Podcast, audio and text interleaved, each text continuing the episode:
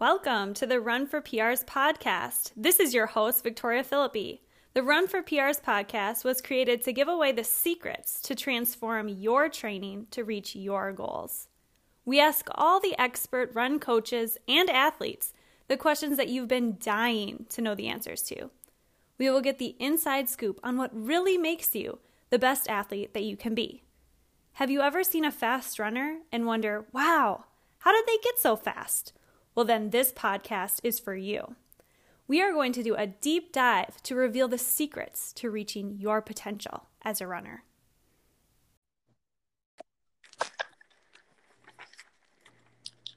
The law of diminishing returns. That's basically a fancy way of saying as you get faster and continue to improve, it becomes harder and harder to see massive gains in your fitness.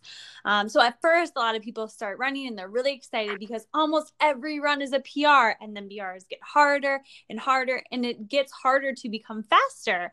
Um, and over time, your improvements might slow and maybe they even stop completely. So I brought on Scott Sikelski once again. He should Hello. be my my co-host here with all the podcasts he's been Pretty doing lately, right? Um, but he, I brought him on to talk about this because he's been coaching for well over 20 years now, and he was also a personal trainer. So not only does he have experience um, with runners who experience, uh, you know, the law of diminishing returns, but also people just in other forms of fitness, you know, personal training, uh, cycling, and just other forms of physical activity. This law kind of applies to all things. So I would just love to kick it off and hear from you. When did you first discover this law of diminishing returns, and how did it make you feel? All right, so I will talk about it first as uh, an athlete and then as a coach a little bit, and uh, because obviously that's when you first discover because I ran before I coached. But um, so for me, and, and, some know my story, and I'll, I'll, just try to get a quick version that I didn't start running until I was almost 25 and ended up joining the college cross country team, much like you did, without really knowing much about it or what it was. So I, like you just said, had a ton of gains right away. Like every race, I'm hitting a PR and I'm just getting better and better because my body was, you know, not used to doing all. I was adapting quickly and I was seeing a lot of good, good returns on my investment, so to speak but eventually, so eventually, while I was running college cross country, I was maybe, I think it was after I just got done with cross country, I decided to do my first marathon. And I basically just wanted to do that one just to kind of see, you know, how's this going to go? What's it like? And all that stuff. So I ran with some people and probably, and ran it nice and easy. And it was, you know, right around four hours, which at the time for me, now that would be difficult, but now that was, at the time, it was, you know, easier. And then the next time I ran, I decided to get more serious about it. And it's going to sound like a huge improvement because it, I didn't really do much with the first one, but I ran like a 315. So I ran a 315. So I'm thinking, this is easy. I'm just going to keep improving. I'll qualify. I needed a 310 at the time. I'll qualify for this marathon. Boom, boom, no problem. And then, um, you know, my next one was like a 314. Then it was a 316. And it was like a 318. And then a three. So it got really, I'm, I'm kind of giving you the slow version of this, but it, I got to a point where it wasn't necessarily a plateau yet, but I got to kind of where my um, abilities kind of were at at the time.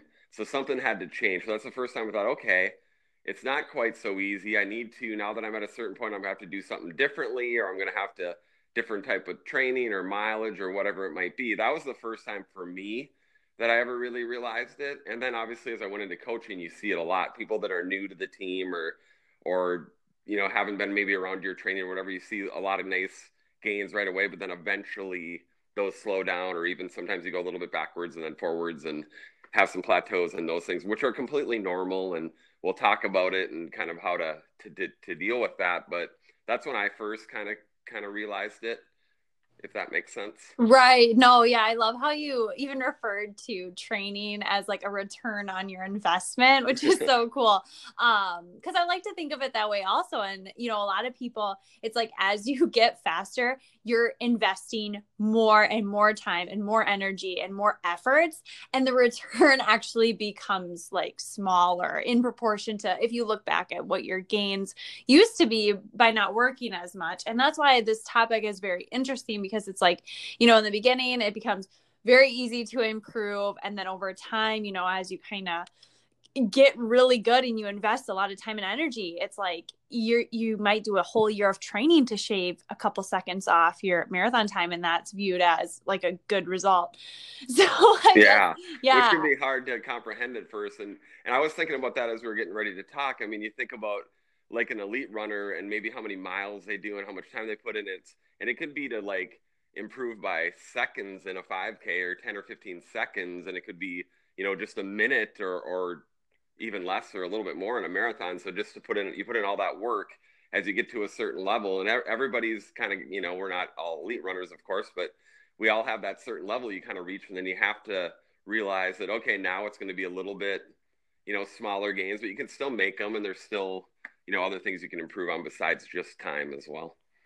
Right, definitely. And I, I don't think a lot of people, you know, talk about this topic too much. I think um, you know, you see like massive PRs on social media, like someone shaves like 40 minutes off their marathon time. And kind of like you said, you know, when you dropped from a four hour marathon to 315, in your mind, logically, I'm sure at that moment when you ran the 315, you were like, well, up next, like easily, I'm going to be able to sub three, you know? Yeah. Um, because how would you know you don't know any better and it just it's harder and it's more of that investment and just sometimes it's just you just need more time training, you know? So like just putting in year after year of work to kind of reach that next level um, which i think can kind of be frustrating for some athletes out there. I don't know oh, for sure. yeah. I'm myself included and I, and I think we deal with it all the time and one thing i always try to prepare people and i'll just i'll try to use some examples today that i think that'll help a little bit. I had um, someone just recently they came to us and I think this person had run like a 335 and just really wanted to break 330 and ended up running like a 321, which obviously is awesome and even better than we had both kind of hoped. But I had a conversation with her before the race and even after the race that, okay, now that you're getting to this point, you know, because you get excited, that's something that, you know, obviously this person got very excited about. Um, it's going to be a little bit more of a slower, like, we're not looking at taking another 10 minutes off. We're looking at start the next goal is you know breaking 320 or being close to 315 and then kind of taking it from that standpoint. And i think if you educate people kind of early on it's a little less frustrating because it's just a natural thing. It's physiological there's mental reasons there's motivational reasons there's circumstantial reasons there's all sorts of reasons that can kind of cause you to plateau and you know have to maybe uh, and i don't mean to keep using the word plateau but kind of hit that diminishing return that you talked about where you're putting in the work and you're just not seeing as much as you did previously. But I think if you know this and you're listening to this and you kind of know that that's going to happen, it's a lot easier to take. Right. Yeah. And I think for a lot of people listening, maybe it's the first time they're hearing people talk about this. I know for me, the first time I ever even heard of this topic, um, I, I'm pretty sure it was my husband Jason who brought it up. So I had only been running maybe like five or six years, but I was still seeing like, you know, I would have like seasons of like where I'd plateau a little bit, but then, you know, you break through, you get faster. And um, I was still able to improve like year after year, year over year. And like it seemed that even though I was still getting faster, like I was still improving. Um, so I didn't really think that there was like this drastic, you know, place where you'd get where it's like you'd um, have to work a lot harder to see the results. And then he he brought it up to me, said, "Oh, you know, like it gets harder once you get faster. So don't be disappointed. Like, because I think I wanted to break 140 and the half for, you know, a year or two. And then when I did, um, it's like I ran like 135. And so in my mind, I was like, well, you know, if I just did, you know, I did five minutes faster than I wanted to, then the next time is going to be even faster. And so, like, unfortunately, um, that's not always the case. And to me, when I heard him say that and bring it up, I felt like it was kind of more like a negative Nancy sort of thing. I just thought, right? Like I was like, well, uh, where she was actually helping you, you and helping educate you, right, awesome. right. I think it's just bringing up the point and being aware of it. Like we're not saying that people have like limits and that you're not able to reach the next level. Um, like I believe like the sky's the limit as far as like your physical abilities. Um, as long as you're willing, like put in the work, like you you never know how fast you can get, how fast you can become. So just like putting in the work and dreaming big and all that stuff, those are all really good things. But then at the end of the day, just knowing that it might take a little bit more time and a little bit more sacrifice and if you don't see the results right away that that's okay and that might actually be normal Um, so I think it's just the way that we frame it up. Like I don't want to sound negative when we yeah. talk about this. Um, because I know being in the situation where you are really improving and like you see like stars in your eyes and stuff, it can be hard when someone's like, well, it's just gonna get harder. right. Know? Um, so I definitely don't want that vibe to be coming off right now, but just right. sharing just kind of like the reality of um, some people's situations can actually help because maybe you are listening and you're kind of someone who's experiencing this right now. Right. I, I view this as a positive topic for us because we're, we are doing what Jason did for you. And that's kind of letting people know that this stuff could happen. It's okay. It's, it's pretty typical and normal. So when it does, it's not like, what the heck happened? Or I did all this work and now this happened. And so much also, you know, when you're training more and you're doing more, you can get to the race day and the course is really difficult or it's super hot. Or, I mean, there's other factors that can kind of that that lead into this as well. It's not just you know how you can perform as an individual. There's outside factors that will influence that as well too. So just like you said, being patient, you know, t- trusting the process and knowing that if you do all those things, there's really not much more you can do um, than put in the work and do the best you can, and you know, and what is going to be is what's going to be kind of a thing. Right. Yeah, I love how you said like some sometimes there's those uncontrollable factors, but for me, I would always look like if I really wanted to reach the next level of my training, like you know, hitting a plateau is one thing where you're kind of around the same times for a while. Um, and then it's just when it comes to law of diminishing returns, what it means is like if you're doing the same thing over and over and you're not really like adding in a change variable or you know progressing your workload and paying attention to like all those little things like rest recovery you are naturally going to hit a place where like you're kind of staying stagnant because your body needs something to change in order for you to adapt. And so for a long time i was stuck like at the 3 345 like 350 marathon range.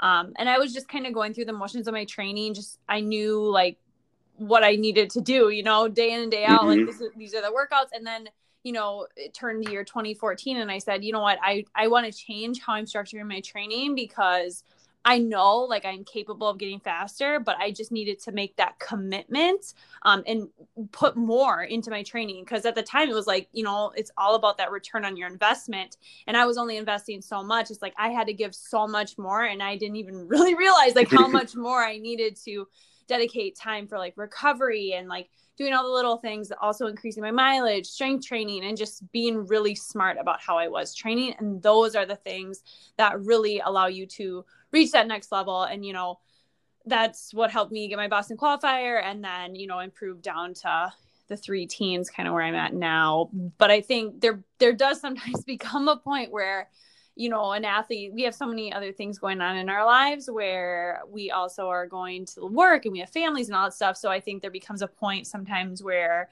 the investment like you're willing to put into your training and other things in life they kind of meet somewhere and that just becomes like where your returns end right? Right.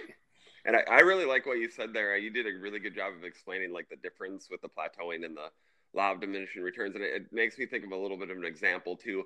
So before you know when i was done coaching college for a while there was a little spot there where i wasn't really doing any coaching but i would write some marathon programs for former athletes of mine you know, just because they asked me to or whatever.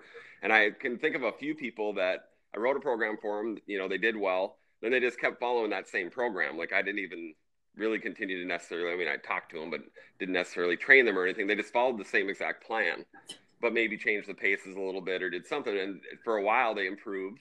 You know, maybe they did that for two or three. I had several people do this. Then eventually just kind of were at the same spot. And it's like you said, they just kept doing the same thing you know, over and over, same, you know, weekly, the same workouts, the same training cycle, the same everything. And eventually they had to change something if they were going to change the result. Does that make sense? Right. Yeah, okay. definitely. Yeah. No, I agree with everything, everything that you're saying. Um, sometimes it is just time that we need to get faster, but sometimes doing the same thing over and over again, like expecting some sort of a miraculous fitness gain, that's not um, everything that we need. So I think, you know, as you get faster, it's important that your training kind of adjusts uh, to continue to challenge you. And yeah. um, not only that, but just for me personally, I, I also reached a point where, you know, it was like, okay, I all I needed to do was just work harder and invest more to get faster. So I did I did more of that. Um, and that actually led to worse results because what I was then neglecting was like the rest and recovery. So there is a fine balance there. And you can't just like work yourself into the ground and expect you're gonna get these results. It's it's about, you know, finding that balance where you're challenging yourself physically and able to like hit these workouts and really challenge yourself in in order that makes sense and that's specific to you but then also giving your body the time that you're actually able to recover from those workouts. So that means things like you know sleeping eight plus hours a night and your nutrition strength training just massages you know sometimes right. those are things that like you need to do um, in order to stay healthy and feeling your best um, during a training cycle. Yeah and just re- like you said rest and recovery in between workouts and making sure you're doing all that and not back to back to back hard workouts, long workouts, you know, you, to, to, give your body that time to adapt because that's how we get stronger and get faster and get better is to make sure you're doing all those little things too. And there, there's obviously once you get to that point, there's certainly ways to break out of it and change things. And you talked kind of about how sometimes in life you get busy schedules, whatever, and, and there's ways to work around that and different ways to train where you can still get you know great results. Maybe like you said, if you really want to reach the next level, sometimes you really got to be able to put you know 100% into it and sometimes our lives just won't let us do that. Um, so you have to kind of decide what's more important and kind of plan from that standpoint too.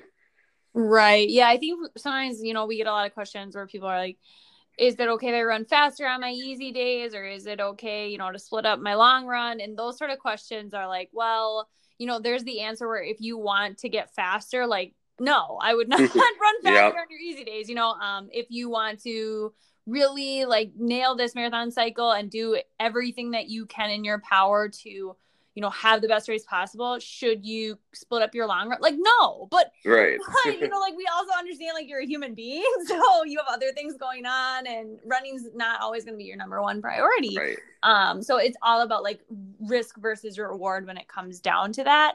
Um and just figuring out like how much you want to invest in your training to see the results. Um, and i think you know as you as you get faster those things like splitting up a long run or going too fast on your easy days um, you can't get away with that as much as you are kind of reaching that you know point of diminishing returns because it's like every little thing that you're doing um, has like a greater impact almost on your training and you know one one mess up of going too fast on an easy run um, will really impact you a lot more than maybe it would if you are brand new to the sport. Um, it just it's it becomes so much more specific to what you're doing every single day. Yeah, um, I totally agree. That's really well said. And I and I think too that's one thing that I probably get the most is when we first start working with people is having that tough time slowing down on easy runs and long runs because they just never have. Yep. Um, and it's a battle I'm sure you do you face all the time. and I always give good I have one good example that I've used before. You've heard it, but not everybody listens to every podcast. So I'll say it again really super quick. And this is just to kind of show you about the taking easy days easy, which I know this is not what this podcast is. But um, once upon a time when we just talked about I could run, you know, right around a 315 marathon, had a bunch of buddies that could run like 245 marathon. That's pretty fast. And they invited me to go on a long run with them. I was afraid to, but I'm like, I will. And I like carbo loaded, got all like prepared for it because I was like, I can't keep up with these guys, and they were going slow, slower than I normally do in a long run. And I asked them, and these are good friends of mine, so I could say like, you don't have to slow down because of me. they're like, what are you talking about?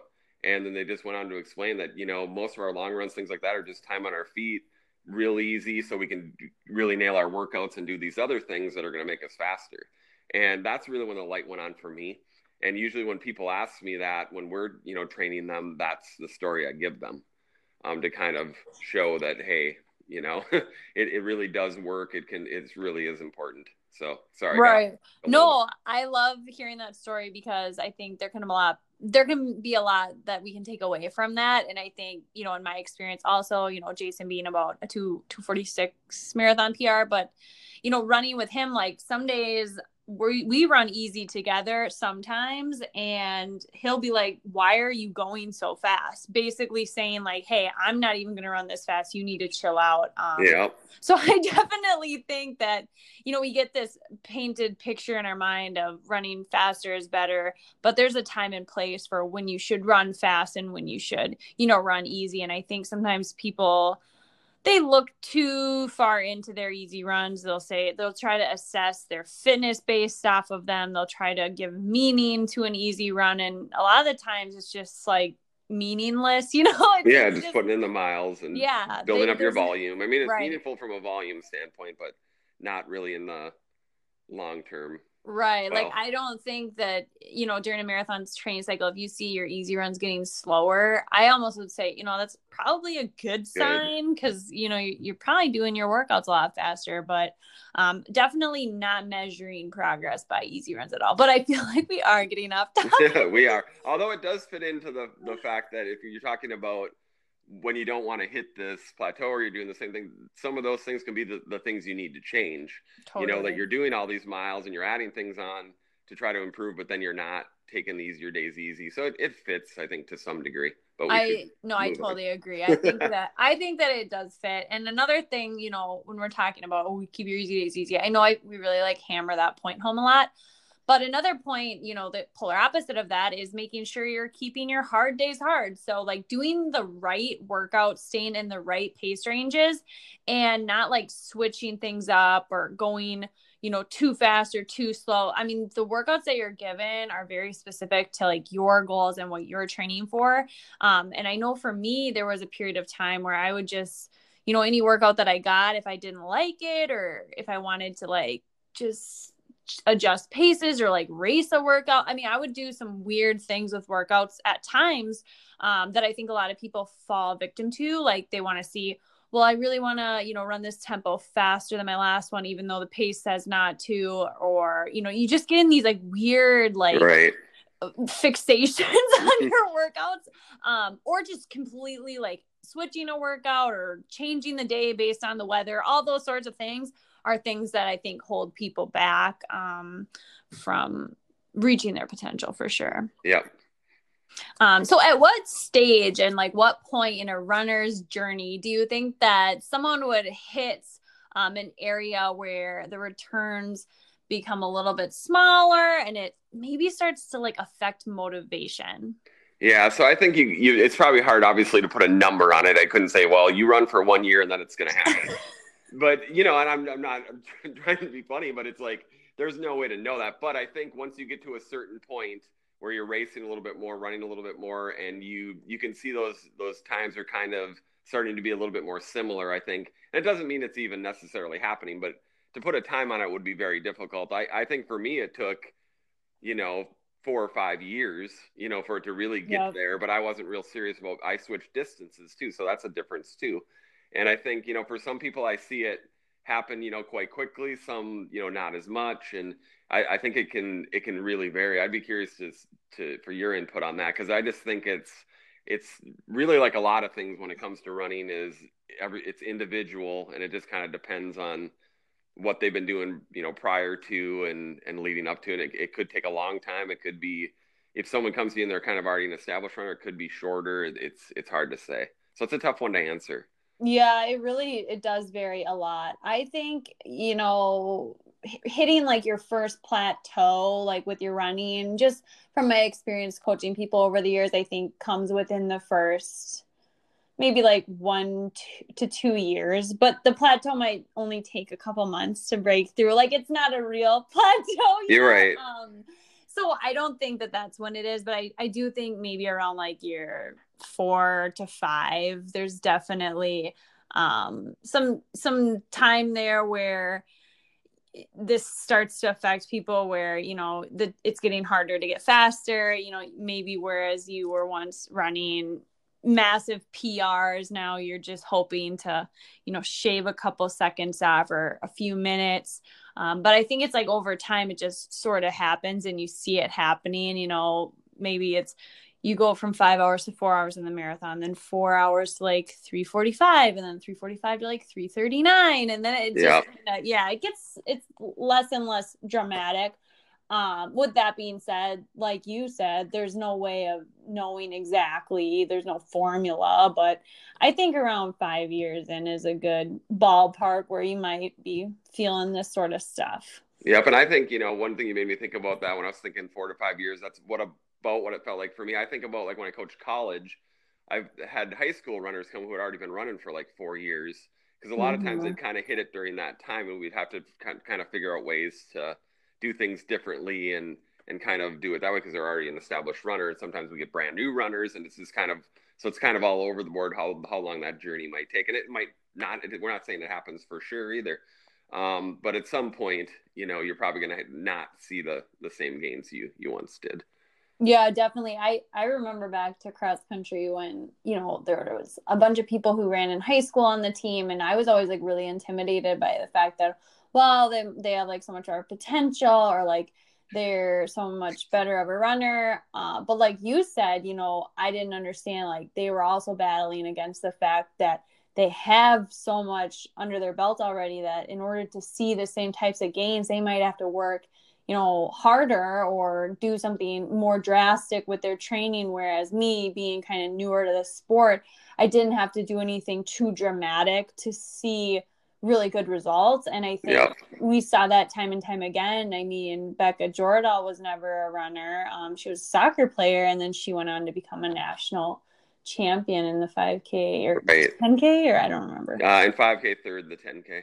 Wow. yeah. So that's second in the indoor 5K. So, and that's, well, and this, we're talking about, um, like her first time she ran a 5K indoors, and by this time she had ran a couple years across country, but she ran like a 1642. So kind of, you know, a different kind of person. But she, but right away when she came, same thing like you just talked about. She was new to it, and she saw a lot of improvements right away. But it, and this is actually a great example, and I'm glad you brought it up because she kind of got there quickly because she had a lot of ability that she just didn't know was there, and she did play soccer for a lot of years. But within like one or two years, we kind of hit a spot where we had to figure out, okay, races became almost more strategic and about placing than time because she kind of got to a spot where it was a little harder to improve because she improved in such a short amount of time. That's a super good thing you brought up. Well, right. And I mean, I just think the fact physiologically, you know, when you look at all the, the top women and the sport of running, it, it like, I think just performance wise, um, like just reaching your physical limits of your body, even right. she was one of the what national champs so she was the best in the nation um, for a D three runner. and I think there becomes a point where it's like maybe you know the diminishing returns. It's like one second is a it's, it's still a gain, like a big gain from yeah. that perspective. And I think it just becomes so much harder to take time off when you are like already just so fast um i don't even know how people like at the olympic level and like the professional level i mean it just must be insane like how yeah. how hard every second is to you know shave out off.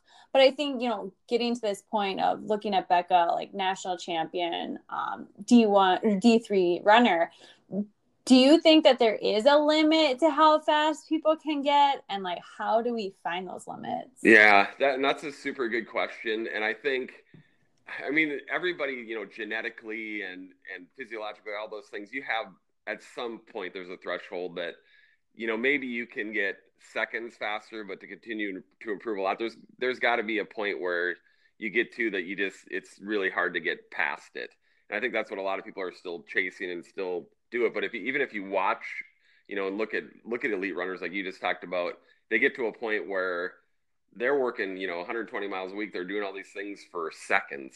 And so, so to answer your mm. question, I do think you get there. What that is and when, just like we talked about a minute ago, that's probably impossible to say. But certainly, see people get to a certain level, and you know, that's like genetically. I'm, and I'm not sure. I'll never know. I think I got, I got about as fast as I could in a marathon, and I don't know that if any amount of training would have gotten me. I mean, maybe a minute or two, but I think for the most part, where I am genetically physiologically, mentally, you know, the ability to push yourself. There's a lot of factors. Yeah. Um, th- those factors were kind of there for me because I've actually done max VO2 tests, and you'll probably giggle when you hear this, but did it twice where I was actually at like an elite level max VO2. But I'm not an elite runner by any stretch, and a lot of it because there's still there's biomechanics, there's you know the mental side of it, there's all those different things that I couldn't perform at that level. Um, wow. But I tested twice, you know, for you know lower level, but kind of I was up there. So if you looked at that test, you'd say, "Oh, this dude should be running a lot faster." But you know, I was doing the best I could for for for myself. But to answer, I'm getting off tangent again. But um, to answer your question, I, I think it's it's hard to say, but I do think there's a limit at some point. I mean, it'd be hard to be like someone's a 245 marathon for like five years, and all of a sudden they run a 235. That's probably not necessarily going to happen. Not saying it can't. Um, right. Other factors that maybe it could, but yeah. I, I think there is a limit. So my answer would be yes. Yeah, I love how you definitely brought up like the various points that kind of go into that question. And one that really is standing out, like as we're discussing, you know, the limits of the human body is just like that mental piece.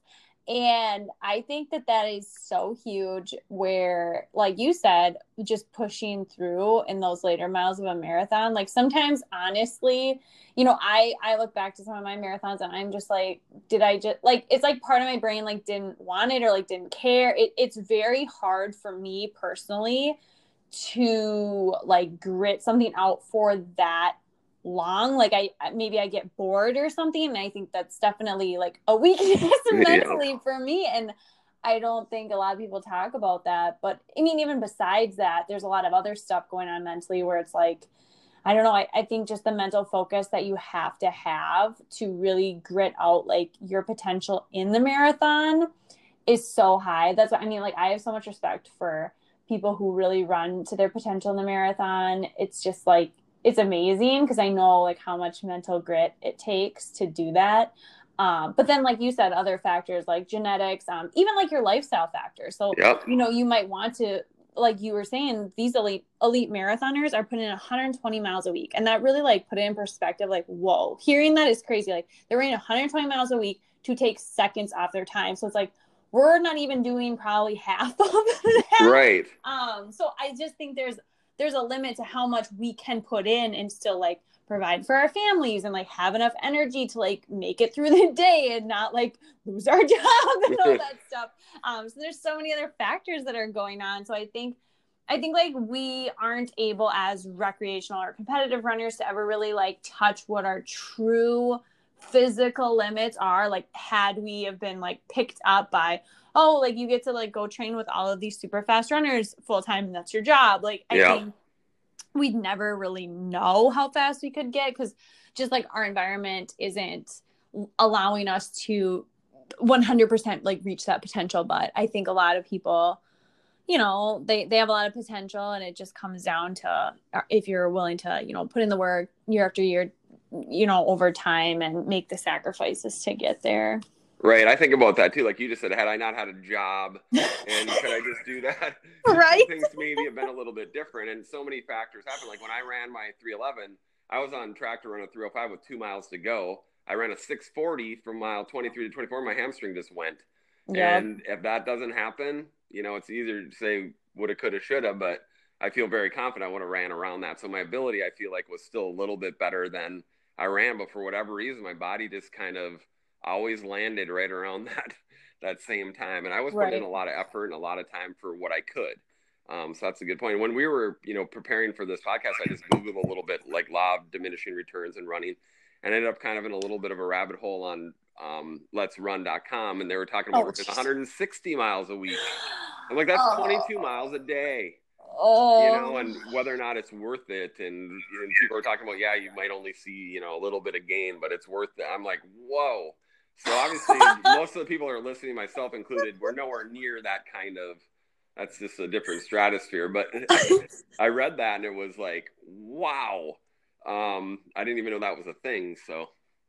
yeah, I mean that's crazy. I I don't know how people run that much, right. but like you said, they say they probably even say, you know, I know it's a lot, but it's worth you know those extra couple seconds, and that's really what it boils down to um, for some people. But another thing I also want to talk about because I know this has kind of been like marathon focus when we're talking about reaching your potential, yeah. but also like just speed wise. You know, I used to think you know I was pretty speedy, but I've I've done like some 200 meter repeats on the track, and you know Ben Jacobs like bless his heart, he's given me some workouts where he's like, yeah, I think at the end like just do a 200 meter repeat like sub sub 35 and I that's like a 70 seconds, which I don't even know what that is for pace. I think it's just under five minute pace. Maybe? Yeah, I was gonna say it's like 450 something like that. which that doesn't sound like so like fast like i wouldn't be able to do it right but i physically have never in my life been able to run a uh, 200 under you know 35 seconds and Right. so eh, it just it's like no matter how hard I tr- I'm trying like my legs don't physically turn over. And i think for some people like that threshold might be uh like even slower right? Like so maybe Right. physically can't do a 40 second 200 Or so I think 45 or 50 Right, so, 40. like i would be in that 40 range. Like i remember doing them i'm like you want me to do it under what? Um, right. and doing the math in my head that's a 440 mile Oh, it is four four. Okay, Yeah. because I was gonna say I think I've done one under five minutes, but never. Yeah, so like the four forty. Yeah, I don't. I don't know. It's just it's fast, and then I see you know some of these other kiddos on the track who they're whipping by. They're doing like 32, 30 second two hundreds, but it's like if you put us in you know a marathon or even a five k race, like I would still win, but I just don't have the ability to turn my legs over. And i think maybe that comes down to like a strength training thing you know like maybe i, I just never like built the muscle mass to do that in my youth or something. But i think right. there is like that raw speed ability you know someone who maybe is able to just run faster naturally because their body can handle it. I, i'm not really sure. Right like slow twitch versus fast twitch muscles and you can develop Right. your fast twitch muscles to some degree but some just have more than others have, have more slow more fast and if you look at like people who are doing the 400 or the 200 they obviously have a lot of fast twitch muscles and can do that where my body that's just not happening no like I right can train for the rest of my life, and you know I'm not going to be a sprinter. And it's just genetically that's what I was given. And when we do plans for people, you know, we're talking about you know kind of faster paces, but it's really based on what you can do and where you're at. And for you, speed, you know, for someone out there, speed might be doing a minute for a you know Right. 200 or whatever, and that's totally fine. It's just all kind of uh, aimed towards trying to get you personally a little bit faster, but getting back to that, yeah. So it's slow twitch, fast twitch. It's it's so it's a little bit. I'll never have that, and I I do say I coached you when you were in college, and you had some speed. Uh, oh yeah I mean, you were new to it, but you could see it that you have like. I would never say that I have speed. I just, and I don't mean, I'm just picking on me, so I'm not picking on someone else out there. right no yours I could pick on, but I won't. But uh, you have de- definitely had potential to have some speed. I'm not saying you're a sprinter, but you could Right. definitely. I knew you Yeah. were faster one day. Right. And that's kind of what I'm saying is like I I thought I did maybe have a little bit of speed there, you know, obviously, but at the same time I I see people where it's like they have so much more than me and I'm always like, "Oh my gosh, like you you could be such a good like long distance runner too because when you see that like raw speed potential there, you just know like their body has to be super efficient and if they like put in the work and all the training like how fast they could be at the long distance events. I always just like fantasize about that. That's funny. Yeah. But I guess that kind of brings up a good point because you were talking about how, you know, we write train plans for some people. And, you know, obviously some people running eight minute pace is like literally a full out sprint. And I've watched other people, you know, do workouts as as a coach. I mean, you watch people do workouts all the time. And it's kind of like it's crazy to see where that max speed is for some people, right? Like that raw, like how fast can you go all out? Um, Yep. It really varies from person to person. I've seen people do, you know, like eight, nine minute pace. That's their like sprinting pace. And it just, you know, everyone's body's different. And of course, you can improve on that a little bit over time. But I think uh, there's there's obviously a point where it's like you can't really go any faster. Yep, and just in an all genetic- sprint. yeah. Right. Just genetically, we were given what we were given, and some people were given that genetic gift where they can go fast, no problem. Some people are, you know, a little bit on the other end of that, and it's the the good news is, and that's the whole thing, you know, why Run for PRs is so great is that you can improve on you.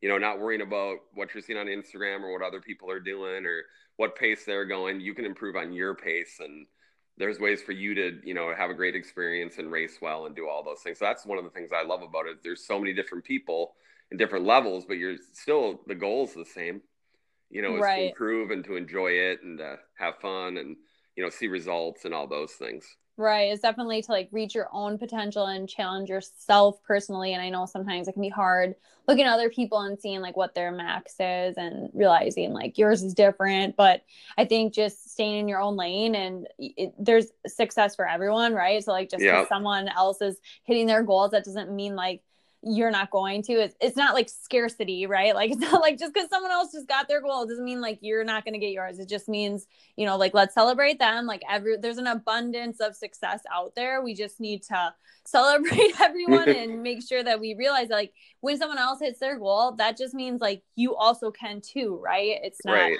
like a, oh it's yeah. So i think just celebrating success and being aware that everyone's different um, and that everyone's story is going to look a little bit differently.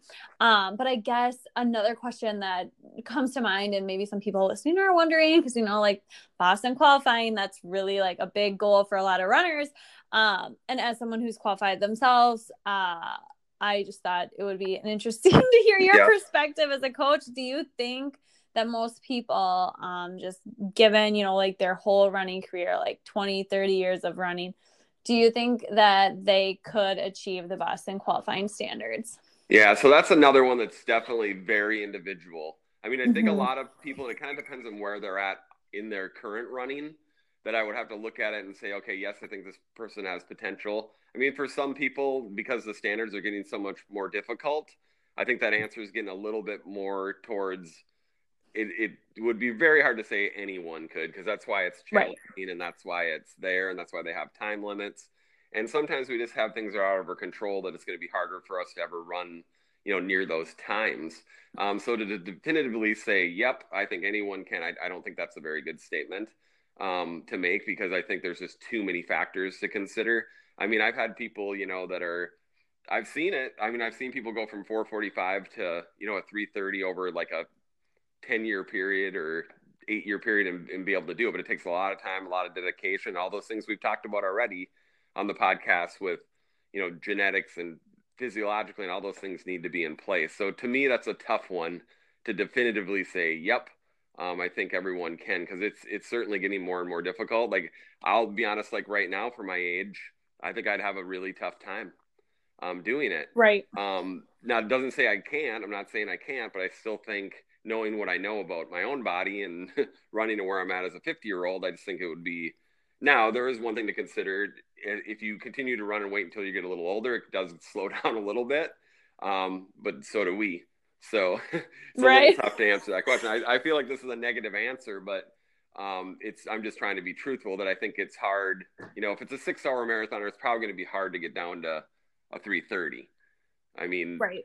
If I'm being realistic. Right. Yeah, no, totally. I I love your answer because I think a lot of people listening can they kind of already like have that mindset like, you know, not everyone can and it just gives like a really realistic view of like what it what it would take to get there and like you said, you know, a 6 hour 6 7 hour marathoner. Oh yeah, you can get there. But I think really just looking at it from like the perspective of like physiologically, you know, of a healthy person and all the like stars line, like physically able body, like all that stuff, and they do the work. I think they can come close to the standards for sure, um, in my opinion. But I guess it all boils down to then are they willing to make the sacrifices to get there? And I kind of view it as, uh, you know, let's say you wanted to become a doctor or like make a million dollars, right? Like those are two things that I think a lot of people would realize like holy crap, like that would take a lot of work to do either one of those yep. things.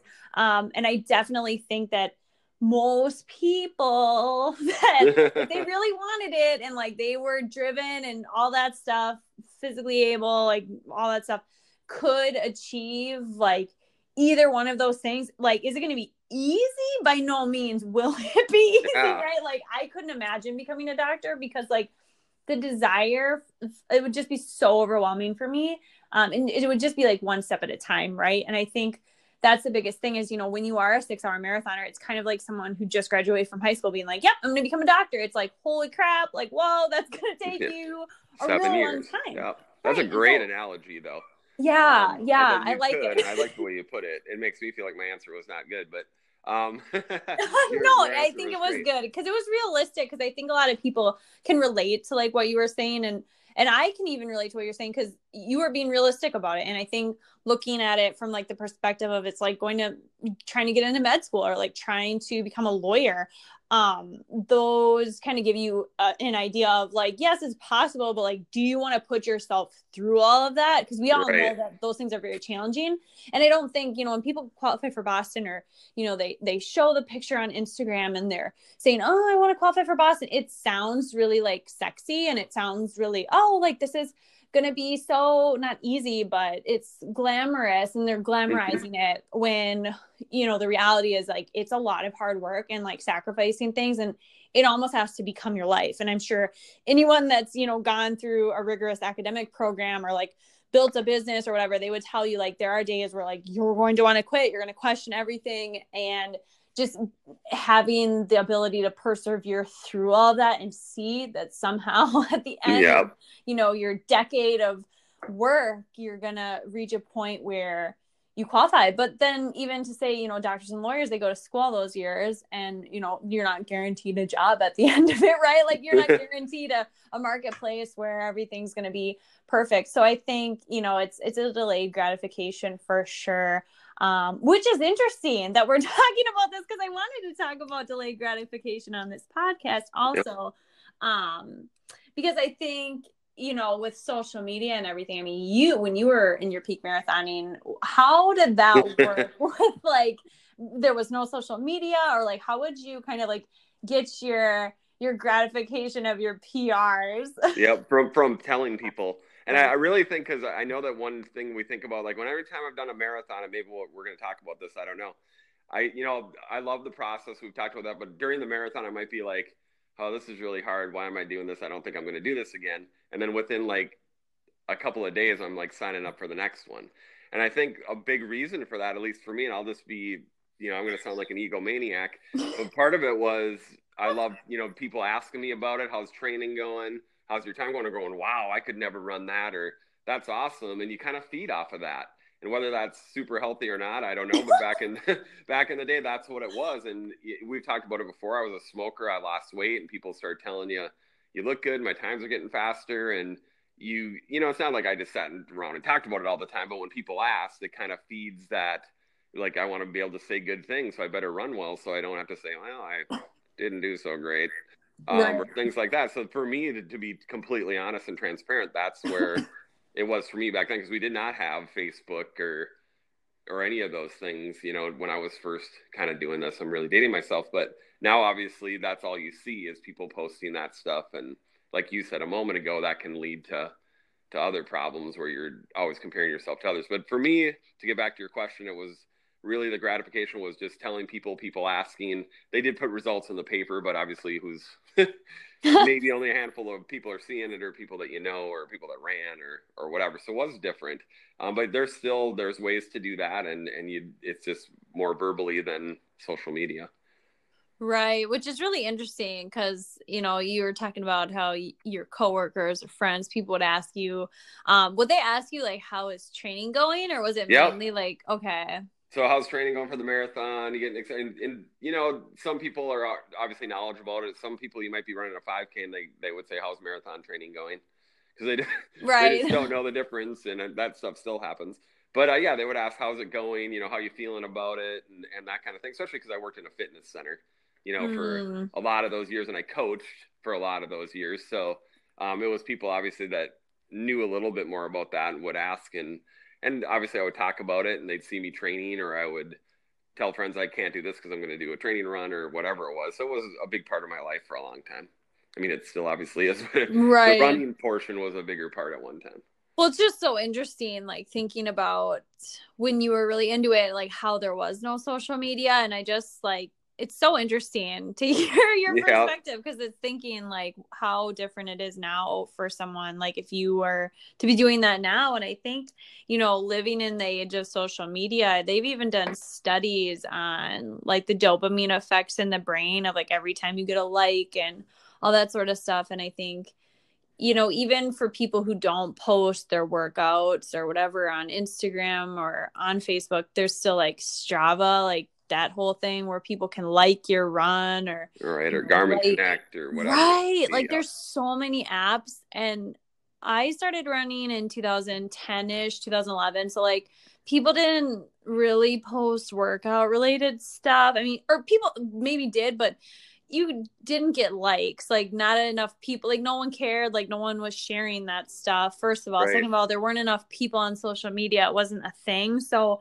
for me it was like it was more like an internal gratification maybe and then i think as the years went on um, really when things took a big like hit on social media when i really got more followers was probably like 2016 which is really interesting because it actually ended up being my worst running year. Um, like I didn't run faster in any events. Like I blew up in almost every race. I was just really hard on myself. But I think a lot of it was like the pressure of like so many people watching or just like never getting a delayed gratification for the work I was putting in. So it was always just like, oh, every day, like I was getting the gratification of like people liking my Strava or like people liking my social media. And so it just made race day like not really special. And it was just, it was, it's weird. And I think, you know maybe some people listening can relate to that um, but i i really liked it before it got you know too blown up when you're able to just do your own thing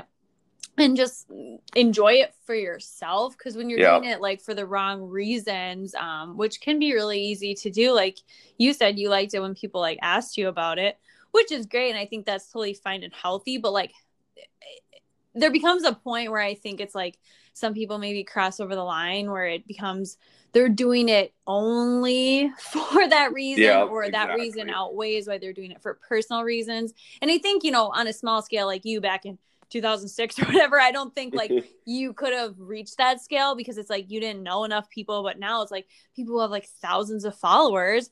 Well now it's hard to tell like are we doing it for this reason or that? It's like the the tables have kind of shifted how you can weigh things which is really weird very different world for sure yeah Yep. And I think it's just good to be aware of and like making sure like you're setting goals that you want to achieve for yourself and not to, you know, impress other people or try to put on a facade and all those sort of things. Right. And remembering why you did it in the first place. We all started running for some reason. You right. Know, I did it to lose weight and some people do it for this or, and then sometimes we we start for one reason and all of a sudden we get wrapped into another one. We're like, oh, I really want to call for, for Boston or I want this time or I want to do this. And we kind of forget – why we did it in the first place and why we started and why we loved it because we obviously fell in love with it and that's what drove us. And you know the results or whatever it might have been that drove you to, to, just remember that and just to have that balance to not let it take over. You know you still have a family you have friends you have other things. And i can speak from experience. When i first started i really got into it and we talked about this in the last, last podcast my friends got sick of hearing about it they're like, I'm tired of hearing. I don't care how far you ran or what you, or what you had, and, and and it was eye opening. It was good friends of mine who just said, "Dude, stop talking about it." And I get what they mean now because I do have you know people that that's all they talk about, and just always try to steer them towards you know a little bit of balance when it comes to that. So that's a good point you made, and it's certainly it's different for me to be on Instagram and to see it just because it's not something a lot of people kind of are now growing up with it when I did not grow up with that. I grew up with no cell phones and you biked over to see someone or you you know did those things so right. it was a little bit of a different world so I'm kind of seeing seeing all sides of that. Oh yeah. Yeah, I think it's it's mm-hmm. funny because maybe social media allows people a place where they can kind of share some of their run stuff and they don't have to tell all their friends in person, you know? So I was like, oh, that's kind of funny that maybe it maybe it helps cut down on some of that. But yeah. at the same time, I, I think like you said, just remembering why you started and understanding you're doing it for you and like the reasons why you started, you know, everyone has that like feeling and emotion tied to when they first yeah. started and their love for it. So just like never forgetting that is super important. Um, but yeah, I love how you also talked about how you were a little bit like obsessive with with running, you know, in the beginning beginning. And I think, you know, anything that we're really passionate about, we really like to talk about a lot. But for me, I always try to look at it of like, okay, not everyone wants to hear about like my running. Like sometimes just talking about someone else's running um kind of gets me feel like I I get like equally as excited now and I know like when I was really into it like in 20 2012 13 14 probably even 15 I would talk about my own running like all the time in person. Like that's all I talked about. Like after a race, like it would be seven hours straight of me yeah. like just da, da, da, da. I wish I, I would have done this. I should have done that. Now I well, seriously, and no one really cares, right? Yeah, Like, no exactly. And it's important to point out too. I think that um, there's a lot of positives too with it with Instagram and things where you're supporting other people. You're people are proud of themselves. You're seeing what they, they they've gone through and what they're doing, and and and some of that stuff can be really awesome. It's just like kind of putting in perspective of how much is too much and are you doing it for the healthy and the right reasons? But there's certainly positives to it too, oh yeah. and with people supporting each other and doing that too. But yeah and i mean like i still post all the time but i try to like be really careful about like i used to post at, like immediately after every single run um more just because i like wanted to like grow my account grow my coaching business and everything but it turned into me like getting this instant gratification after my run because I was like, oh my gosh, everyone liked my run or whatever, right? Yeah. Like, and I know it sounds like super dumb, but like really dopamine, that's how it works. Like you see Yeah. all the likes and you're like, whoa, and it makes you want to like do it again. Um, but so then I was getting that associated like with my runs and not like what I was posting. It was just, it was very weird. So now I try to like, you know, post more as like a reflective like how can i influence people um or like how not not in like a bad way like in a good way obviously like how can i help people get through like maybe they're going through a hard time or i try to just reflect on my thoughts a little bit more rather than just like posting my run with you know some whatever what I Right. did right because then, what- then you can have a better impact on people anyways you know I agree, and that, and that's really to me what coaching is all about. Is we've learned a lot, you know, and I've been doing it for like 25 years. You've been doing it for a long time now. You you learn from things, and you want to help people. And when you're either posting about it or commenting on someone else's run, it's nice because we've probably been there or made some of the same mistakes or had some of the same setbacks or whatever it might be. Um, that you can really kind of positive spin it that way too, or you're helpful. And I think that's a lot of what coaching is. Is we've learned from either you know my own trial and error, trial and error with athletes that I've coached, and things that have worked really well, things maybe not so great, and and just trying to put that upon people. I feel like I'm incredibly going on tangents today. No, I feel like like this podcast has totally turned down like It the has. social media spiral. But I feel like we're gonna do a separate podcast on social media and like how it might affect your training like later. So maybe we'll there's a little sneak peek, right? There you for what's to come. Um, but I guess like another thing, like we were talking about how we always rambled on about our training and our long runs and all that stuff, like how we liked all that attention kind of like when we were really into it. Um, I guess that kind of stems back to like another question of are people ever really satisfied or happy with their results? You know, this is a fun question um, because because I think in a lot of times, no. I mean, because even like myself, when when you when you get done with a race, even when you PR'd, you had a great time. You can always pick something apart and say, I should have done this, or I would have just like what did I just say about 20 minutes ago? I ran a 311, which was my lifetime PR qualifying for Boston, and I'm complaining I should have ran a 305 Yep. um, you know, never satisfied. And when I coached college, it was almost, you know, sometimes people would be really happy, but for the most part, always kind of, I could have done better, or what's next, or, and it's just kind of that mentality that you want to, you know, and I'm not saying that I never, because sometimes I see people that are just thrilled with whatever happens and they're joyful about it, but for the most part, I think it's, it's, we're, we're probably our own hardest critics and that uh, people are, are not you always think you can do a little bit better. That's my answer. I'm curious Right. yours No, I totally agree with you. I think there becomes a point where maybe people are like so wise and mature where like maybe they don't care. But I think for the most part, like the second you cross the finish line, even if you hit your A goal or like beyond, like I've had races where it's like I ran faster than I ever thought I was going to. And then the second thought, you know, like first you're like, oh my God, that was amazing, like best race ever. And the next thought is just like, you can run faster now. Or like your next race, you're gonna go even faster yeah so weird how it's like you hit the goal and almost simultaneously it's just like just think about what's gonna happen next yeah but i think it's a very natural human reaction and i'm sure there's probably some science behind it that just you always are kind of driven to grass is always greener on the other side and what's gonna what can i do better and even in the races I've done that are the best, I'll be like, oh, if I would have just done this up that hill, or if I would have just passed this person, and it- that's not always great to be that self-critical. But to answer your question, I think a lot of times we are not totally satisfied. oh yeah totally i think a lot of people can agree with that and i mean it just kind of stems back to a lot of things in life you know some people it's just they want they like that pursuit of you know, it's like you always want to you always want to get a raise at work, right? Like you're never gonna say no. Like you're never Right. gonna say, I'm satisfied. like, Yep. um, no That's matter what. analogy, yeah. yeah, so many analogies today. But I think, you know, it comes down to do you think that sometimes people are just addicted to the chase and the pursuit of becoming better? And maybe they don't actually really like running. They just like that act of running so that they can feel like they're getting better at something. Yeah, and I think there's some people like that. And I think again, I'll use myself. I was once like that. I was more about chasing the the goal and the time than anything. Especially when I was going after Boston, that was like the only thing I wanted to do, and it took me like five or six tries. And obviously, you're talking months and months in between each try. Um, so for me, that's kind of what drove me. And but I, I, you see that a lot that people. That's what just kind of keeps driving them is that either the process or the the opportunity to have that feeling of the great PR, to have that great experience of everybody going, "Oh wow, great job," or whatever it is, and it might be you we you know subliminal we don't even know what's happening, and um, but I do think that drives you a lot. Oh yeah, no, I I feel like I'm definitely addicted to that like pursuit and the always getting faster. You always want to be better too.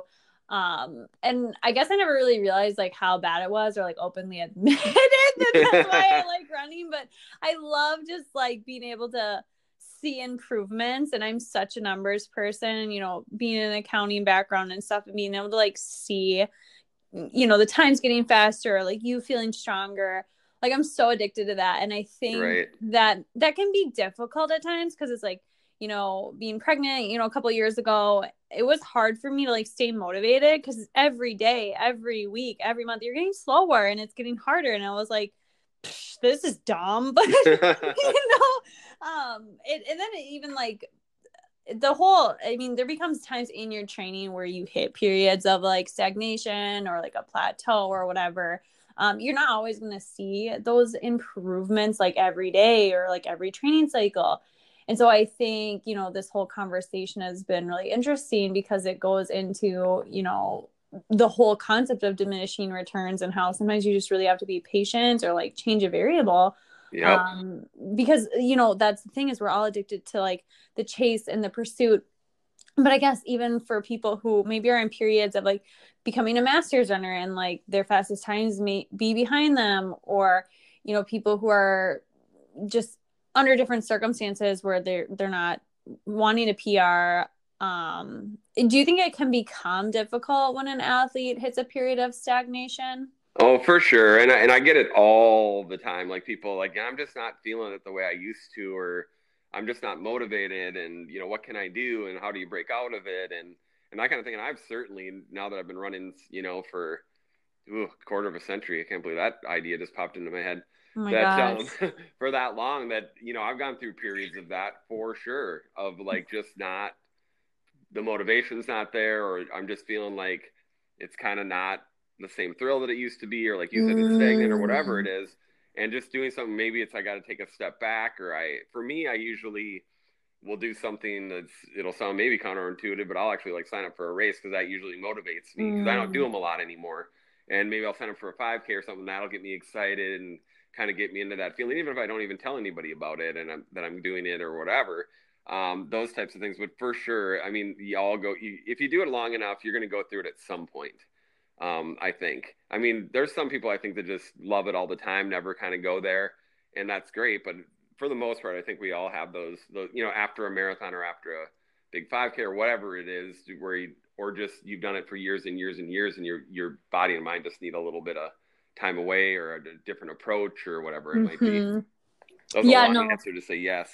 Totally agree. I think, like you said, you know, you've been running for a long time now, and it's like you have to find other ways to maybe motivate yourself. Because I think, you know, like how we were talking about, you have to remember why you started running. And, you know, for me, I, I kind of started running because I liked seeing those improvements. And so, Yep. when you don't see them anymore, I guess for me, it's like I try to track progress like in other ways, or I, I try to like convince myself that there's other ways that you can see improvements in yourself besides just hitting a certain pace like maybe you feel better or like maybe you know for me this winter like mentally tougher going outside or just there's other ways to like see it in yourself besides um just the strict numbers basis which mm-hmm. is a good thing for people to think about you know for um, sure yeah so i think we've kind of covered a lot of um the law of diminishing returns and definitely some like little nuggets for our next podcast that we might be doing in January about uh, the effects of social media on your training. So hopefully people will stay tuned for the next couple episodes. We might be taking a two week break here with the holidays, and then we're going to ramp back up into some podcasts again starting in January. So thank you so much for talking to me today, Skelly. And if you're you guys, welcome. If you guys have any questions or you want to work with any of us here at Run for PRs, you can visit our website at www.runforprs.co. Uh, fill out the form there. You can also have a seven day free trial. Thanks.